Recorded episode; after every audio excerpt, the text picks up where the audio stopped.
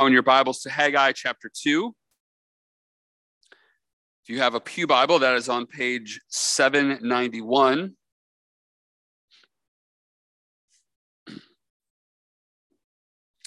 Haggai chapter 2, we'll be looking at verses 10 through 23.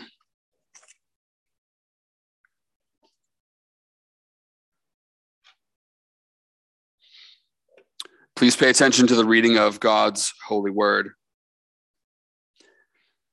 On the 24th day of the ninth month, in the second year of Darius, the word of the Lord came by Haggai the prophet. Thus says the Lord of hosts Ask the priests about the law. If someone carries holy meat in the fold of his garment and touches with his fold bread or stew or wine or oil or any kind of food, does it become holy? The priests answered and said, No. Then Haggai said, If someone who is unclean by contact with a dead body touches any of these, does it become unclean? The priests answered and said, It does become unclean. Then Haggai answered and said, So is it with this people and with this nation before me, declares the Lord, and so with every work of their hands. And what they offer there is unclean. Now then, consider from this day onward. Before stone was placed upon stone in the temple of the Lord, how did you fare? When one came to a heap of 20 measures, there were but 10. When one came to the wine vat to draw 50 measures, there were but 20. I struck you and all the products of your toil with blight and with mildew and with hail, yet you did not turn to me, declares the Lord. Consider from this day onward, from the 24th day of the ninth month, since the day that the foundation of the Lord's temple was laid, consider is the seed yet in the barn? Indeed, the vine the fig tree, the pomegranate, and the olive tree have yielded nothing. But from this day on, I will bless you. The word of the Lord came a second time to Haggai on the 24th day of the month. Speak to Zerubbabel, governor of Judah, saying, I am about to shake the heavens and the earth, and to overthrow the throne of kingdoms. I am about to destroy the strength of the kingdoms of the nations, and overthrow the chariots and their riders and the horses and their riders shall go down, every one by the sword of his brother. On that day, declares the Lord of hosts, I will take you, O Zerubbabel, my servant, the son of Shealtiel, declares the Lord, and make you like a signet ring, for I have chosen you, declares the Lord of hosts. This is the word of the Lord of hosts. You may be seated.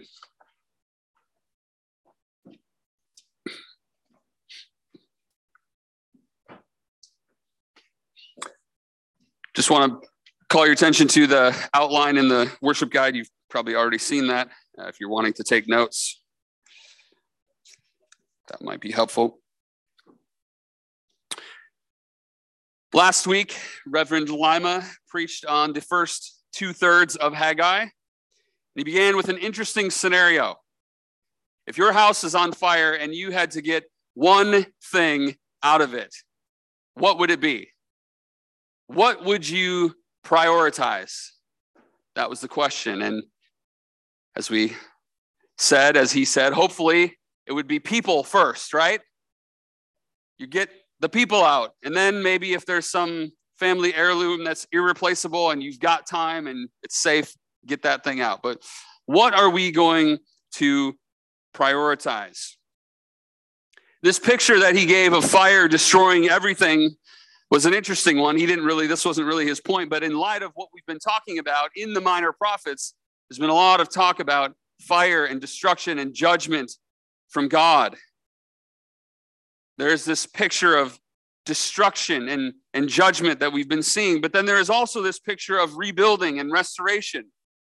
So, whether it's a, a fire destroying a house, whether it's a tornado destroying a house all the way to the ground, there is always this hope of, of rebuilding and restoration. We're here in a new time period now in the minor prophets. We are in the mid 6th century BC in the year 520 Uh, we actually know the exact days, as James explained last week. Some of the people are back in the land and they've begun rebuilding the temple. The work actually began in 536, 16 years prior to this, but it stalled out. Again, you can go read about that work in Ezra and Nehemiah. But now, here in Haggai, these two weeks, and then in Zechariah, which we're going to be in for the next six weeks, we're going to see an emphasis on the restoration of God's people that is tied to both the temple and the kingship. So, if you see that insert there uh, in your worship guide, the outline, there are two main points which correspond to our two sections that we'll be looking at today, and first in verses 10 through 19, and then in verses 20 to 23. And these are followed by a therefore let us, and I will let you fill those in when we get to those. But our first point here is that God offers present promises of restoration blessings for those who prioritize his dwelling among them. So, piggybacking a little bit off of the themes that James talked about last week, we saw in the first half of chapter two a call to Zerubbabel, the governor, and to Joshua, the high priest, to be strong and to work and to encourage the people, despite the fact that their current progress pales in comparison with the glory of Solomon's temple, which had been destroyed 50 years prior in 586, 50 years prior to the, the beginning of the work. There is certainly some discouragement here that they are facing, but God actually gives a greater future promise in verse 9 of future glory. The Lord says, The latter glory of this house shall be greater than the former, says the Lord of hosts. And in this place I will give peace, declares the Lord of hosts. Now, as we come to verse 10, it's two months later it's December 18th. And God tells Haggai to go and question the priests about the law. It seems like an odd set of questions here in verse, verses 12 and 13, but it is very significant. The first question in verse 12 is If someone carries holy meat in the fold of his garment and touches with his fold bread or stew or wine or oil or any kind of food, does it become holy? To which the priests answer, No. This comes from Leviticus chapter 6, verse 27, where whatever touched the flesh of the sin offering became holy. So there is an idea of something, this fold of the garment, becoming holy from this holy meat. But the point here is that that holiness is not then transferable to another item. It's not transferable to from that garment to another item. The second question, then, conversely, in verse 13, is if someone who is unclean by contact with a dead body touches any of these, does it become unclean? The priest answers, yes, it does become unclean. Well, what's the point here in these seemingly odd questions? As one scholar puts it, defilement is more contagious than holiness defilement is more contagious than holiness. There's a couple of helpful ways to think about this. If you have clean hands and you walk into somebody's house and you walk around and touch all of these things, nobody's going to know that you were there, right? Unless you move something. Like you're not going to leave clean prints on these items.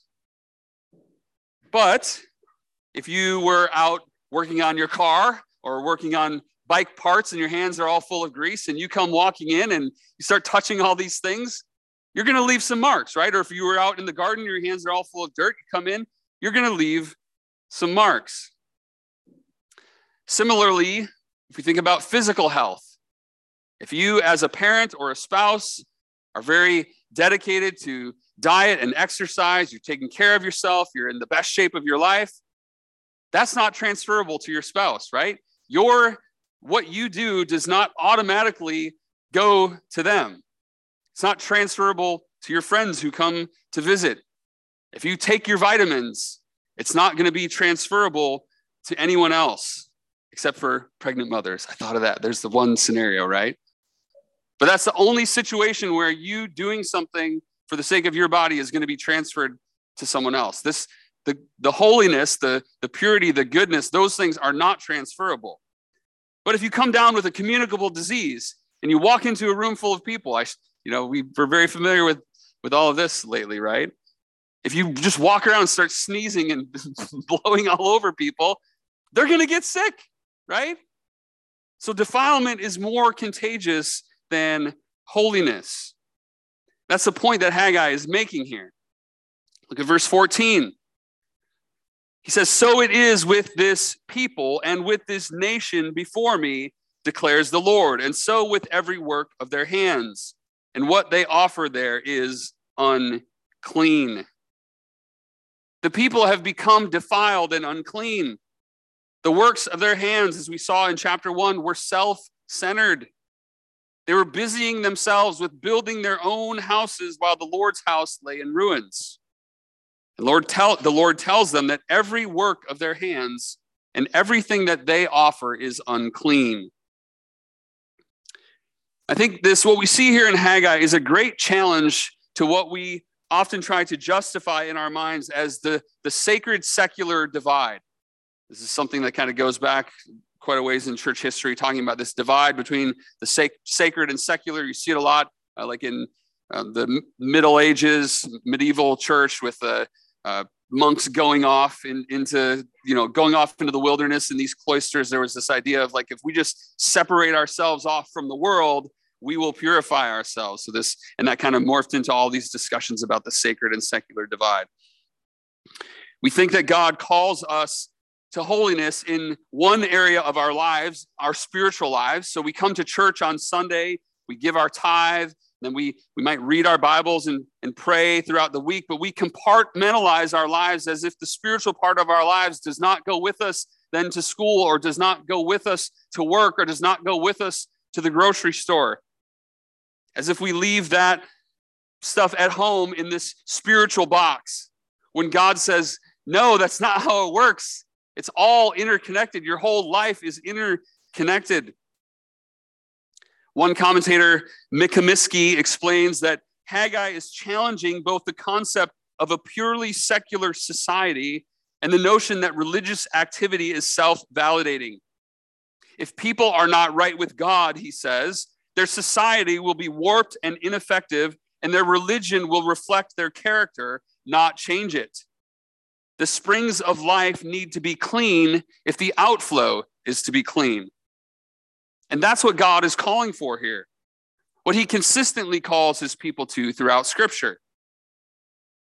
Think about the indictment in Isaiah 29 13, where the Lord says that they are a people who draw near with their mouth and they honor God with their lips, but their hearts are far from him, which Jesus quotes in Matthew 15 and Mark 7, just before he explains that it's not foods going into the stomach from the outside that defile a person, but what comes out of the mouth, which proceeds from our hearts. Jesus called the scribes and Pharisees whitewashed tombs, which outwardly appear beautiful, but within are full of dead persons' bones and all uncleanness, and said that they outwardly appear righteous to others, but within are full of hypocrisy and lawlessness.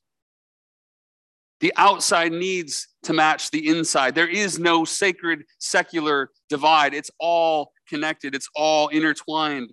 For the people of Judah in Haggai's time, this indictment came due to their indifference towards the dwelling of God in their midst. The decaying temple was a picture of their decaying relationship with the Lord. And it was not just about external decay.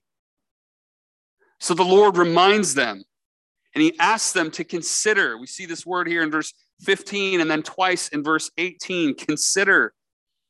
Similar to what we saw in chapter 1, where the Lord said, Consider your ways.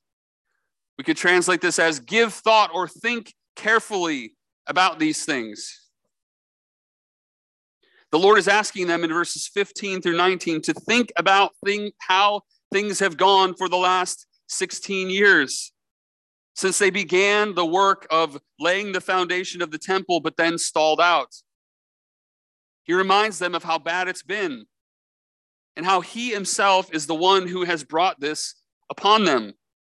Look at verse 17.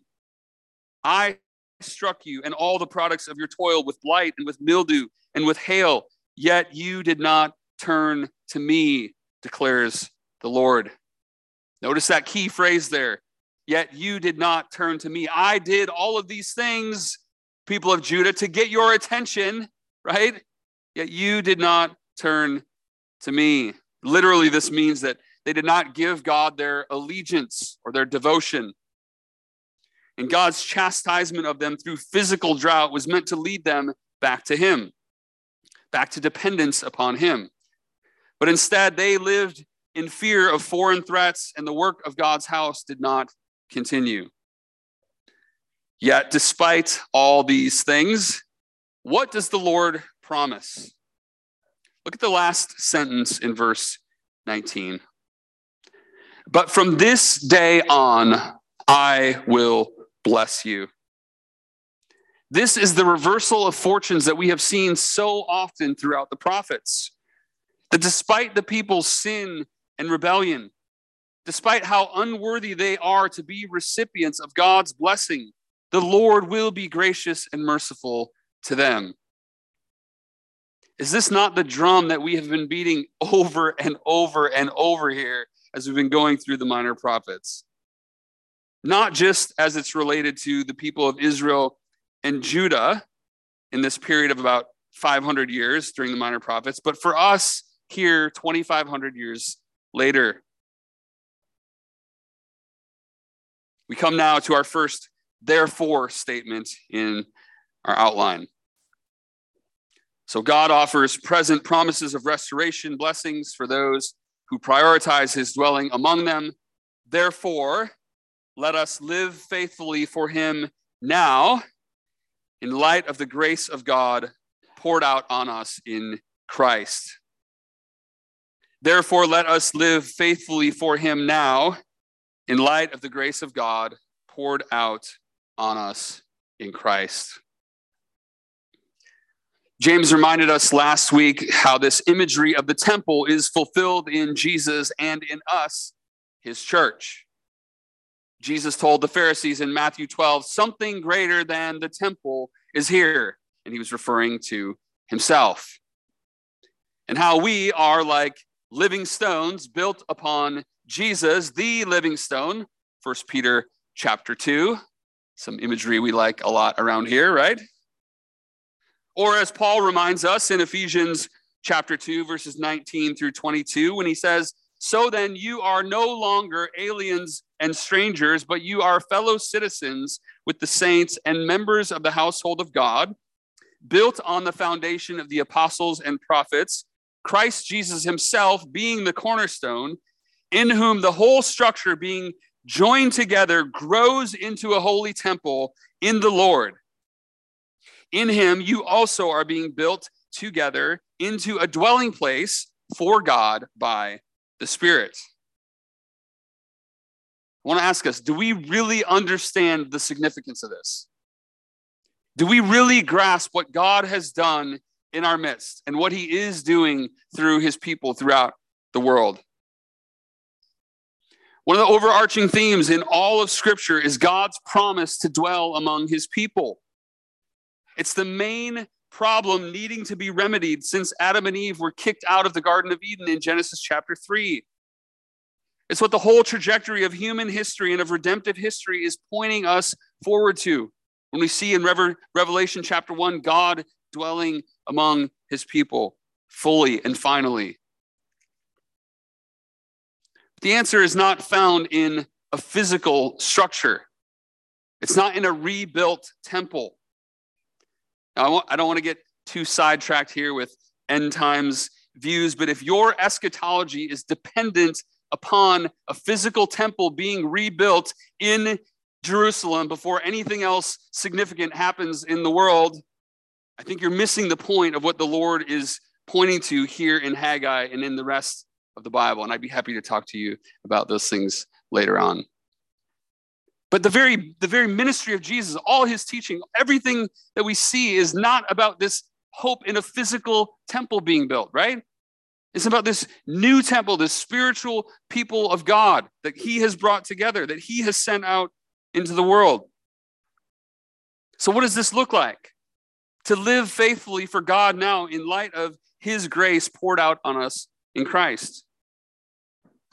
You won't be surprised to hear me say that we have to think of this in terms of the now or the already and the not yet. There is the reality that there is work to do here and now. We need to get to work, as it were, prioritizing God's kingdom, his work in our lives and in our congregation. We don't divorce ourselves from the needs of the world around us. But we also don't put our ultimate hope in the here and now reform of our society and our nation. There's always going to be this tension for the church of Jesus Christ to be in the world, right? To be salt and light, to have an impact, but to not be of the world. And to know that our ultimate hope isn't in changing the world and the world's systems. We are to live as aliens and strangers, and yet at the same time love our neighbors and even love our enemies and pray for those who persecute us. We ought to desire the good and the blessing from God to flow out from us into the world around us.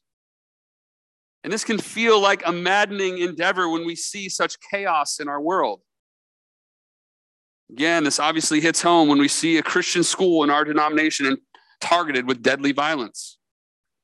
And when we live in a world of 24 7 news cycles, when we can literally watch the cops go in on their body cams and take the shooter out, it's crazy. These tragedies likely are not going away anytime soon. Not only will they likely increase and multiply. The in your faceness of it all is going to only increase as well. And how will God's people respond? Will we respond with trite thoughts and prayers, comments on posts and to people like those made by so many people who really don't know what it means to cry out to the sovereign God? Will we just flippantly quote Psalm 23 about how God is with us when things are hard? Or will we live out our faith like Reverend Chad Scruggs, whose daughter was gunned down? When he told a fellow pastor friend just hours after, we know she's in the arms of Christ and we know he loves her more than we did. James shared a video clip this week with the men's group of a sermon that Reverend Scruggs preached three weeks before the shooting of his daughter about Jesus raising Lazarus from the dead and about Christians conquering death. This is what he said three weeks before his daughter was murdered. The shadow, the sting, and the possibility of death will be no more. The night of weeping will end. If you are doubting his love for you, if you are struggling with his authority in the midst of sadness and confusion. Let the cross speak to you again. What enables someone to give an answer like that? Is that just pastor speak? Did he just craft this really nifty paragraph and say this'll this'll make this'll sound good for people? Is this just a professional Christian giving all the right answers? He could have raged about gun violence. He could have raged about the identity of the shooter or any other political talking points that have been at the center of this story. I'm not saying that those things are insignificant. What enabled him to give that answer? It's that he believes the very word of God that he preached to his congregation three weeks before his precious daughter was brutally murdered. He believed that one day the shadow and the sting and the possibility of death will be no more, and that the night of weeping will end. So, just as Reverend Scruggs implored his congregation, so I implore you. If you are doubting his love for you, if you are struggling with his authority in the midst of sadness and confusion, let the cross speak to you again. During this Holy Week, as we fix our eyes ahead to Calvary, let us, brothers and sisters, let the cross speak to us again of our Savior's love for us, of his wrath bearing sacrifice in our place for our sins, And let us especially fix our hearts on his death destroying resurrection from the grave that gives us both a present and a future hope that our God dwells among us. To that precious truth, we now turn in these last few verses of Haggai. Our second point there is that God offers future promises of restoration blessings for those who prioritize his dwelling among them. Haggai's prophecy begins with the word of the Lord to Zerubbabel, and it ends with the Lord telling Haggai to speak to Zerubbabel, the governor of Judah. James didn't get into much about Zerubbabel. He said I would be doing it this week. So before we look at this message, it'll be helpful to observe a few things about Zerubbabel. We're told in chapter one that he is the son of Shealtiel. If you read Matthew's genealogy in, of Jesus in chapter one, we're told that after the deportation to Babylon, Jeconiah was the father of Shealtiel, and Shealtiel the father of Zerubbabel. So Jeconiah, who is also known as Jehoiachin, who you can read about in the last chapters of Second Kings and Second Chronicles, he is the grandfather of Zerubbabel. So Jehoiachin, he is the last king to sit on the throne of Judah before the Babylonian exile. Now, after 66 years, the people are back in the land, and here we have the grandson to the king and the rightful heir of the throne. And what title is he given? Governor. Because Darius, the Persian king, is in charge. Now, to say that this is a problem for God's people and their hopes of a restored earthly kingdom is the understatement of the millennium. McComiskey is really helpful here again. He writes Zerubbabel, the Davidic descendant, was in reality the heir to nothing. There was no throne for him to mount, or crown to wear, no empire to rule, or royal acclaim to enjoy. It is not even certain that his title of governor was anything more than honorific. The whole Davidic enterprise had long since run into the sand.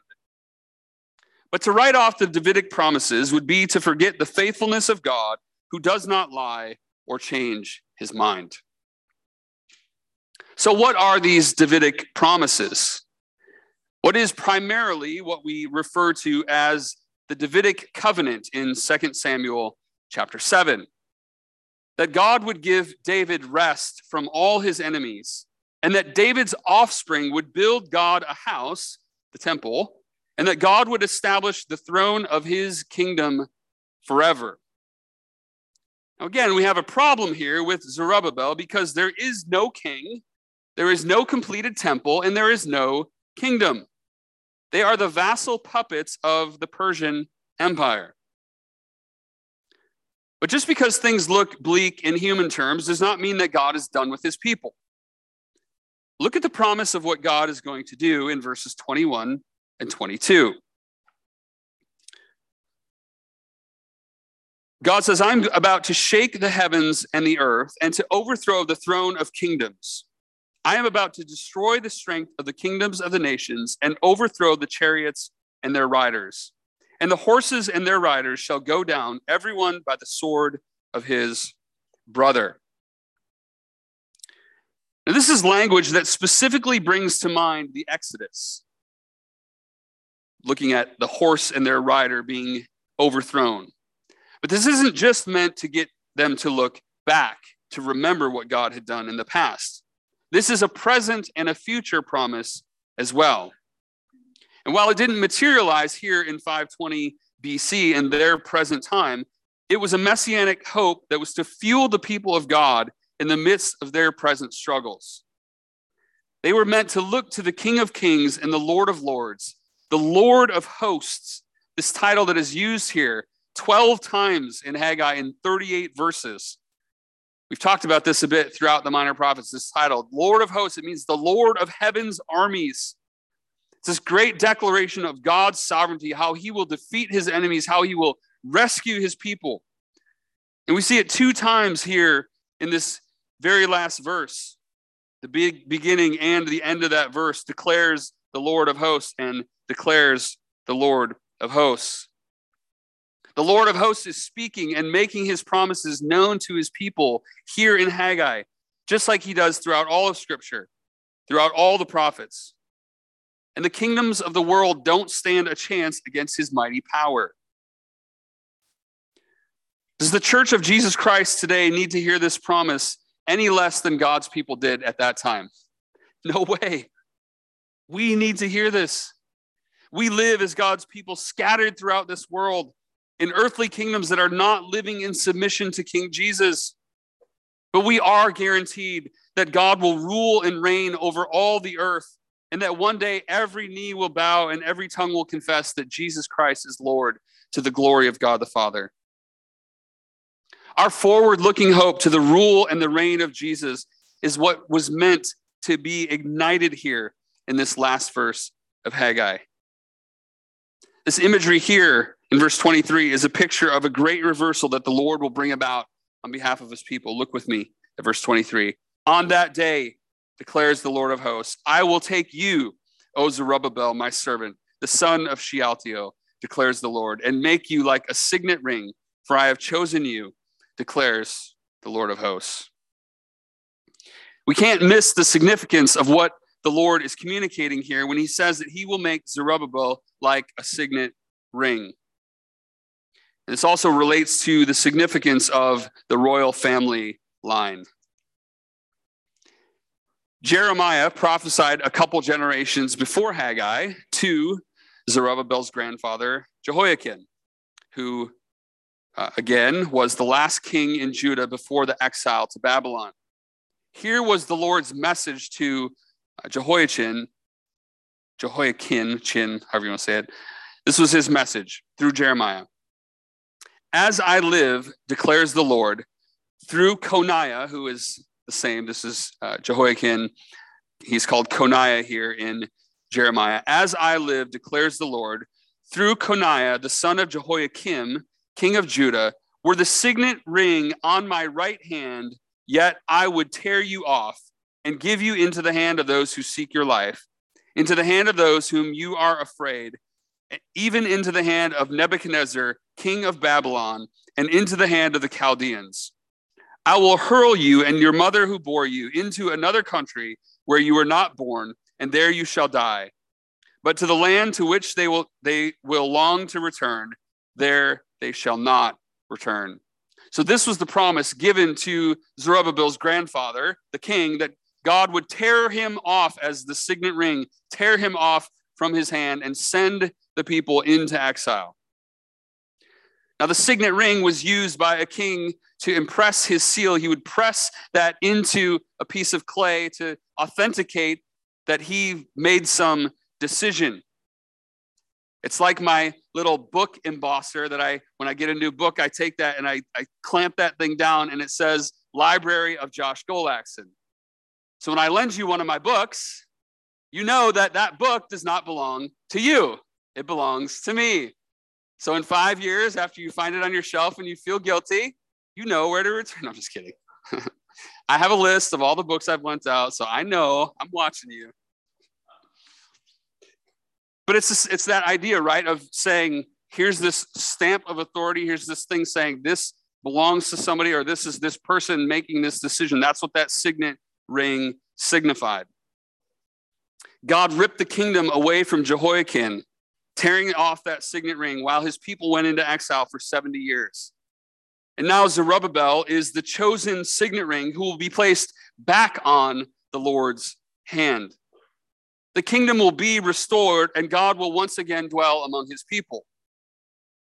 But if we know our Bibles, particularly our, particularly our Old Testament history, we know that this never materialized, at least not with an earthly king. And how fitting of a message for Palm Sunday. When the King of Kings, the promised Messiah, came riding into Jerusalem, not on a war horse, but on a colt. And the crowd shouted, Blessed is the King who comes in the name of the Lord, peace in heaven and glory in the highest. During his circus trial on Good Friday, he was questioned by Pilate about his kingship and his kingdom, to which he responded, My kingdom is not of this world. If my kingdom were of this world, my servants would have been fighting that I might not be delivered over to the. But my kingdom is not from the world. The shaking of the heavens and the overthrowing of kingdoms that Haggai prophesied was not to be fulfilled by an earthly king.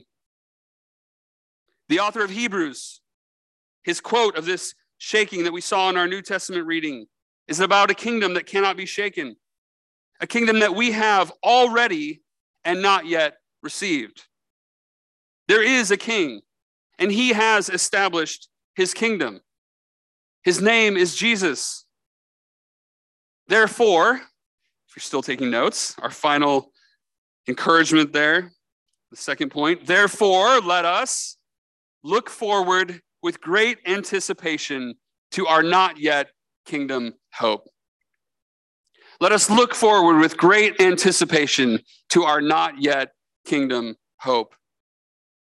To the day when the King of Kings and the Lord of Lords will return on a war horse. He will come back on a white horse to judge the nations and to establish his eternal kingdom and to sit on his throne forever. How terrifying and awesome will that day be? Terrifying for all of those who do not heed the warning of the prophets, those who have not heeded the warning of God's gospel that his church has been sent out into the world to proclaim. But how awesome for all of those who are found waiting for him and longing for the day of his return. May we, brothers and sisters, be counted among their number. Let us pray.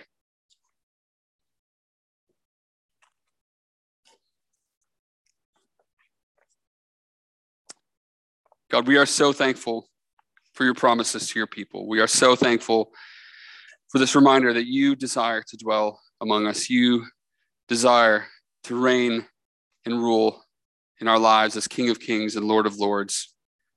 You desire for your gospel to go out among the nations, that people might bend the knee, they might bow to Christ and to his authority. We thank you, God, that you have sent your church out to witness your goodness, your glory, your majesty to the world around us. God, we pray that we would not disconnect our lives, that we would not compartmentalize our lives, separating what we might call sacred and secular. God, may we take the truth of the gospel with us wherever we go. May we live out the reality of, of who you are and what you have done for us in Christ wherever we go. God, thank you for this word from Haggai. I think for this, thank you for this reminder of restoration. God, that you will establish your kingdom and your reign, and that we can trust you to do so. Thank you that your kingdom is not of this world. Thank you that we belong to a kingdom that cannot be shaken. Let us go out into the world with confidence that we are citizens of that kingdom. We pray in Jesus' name. Amen.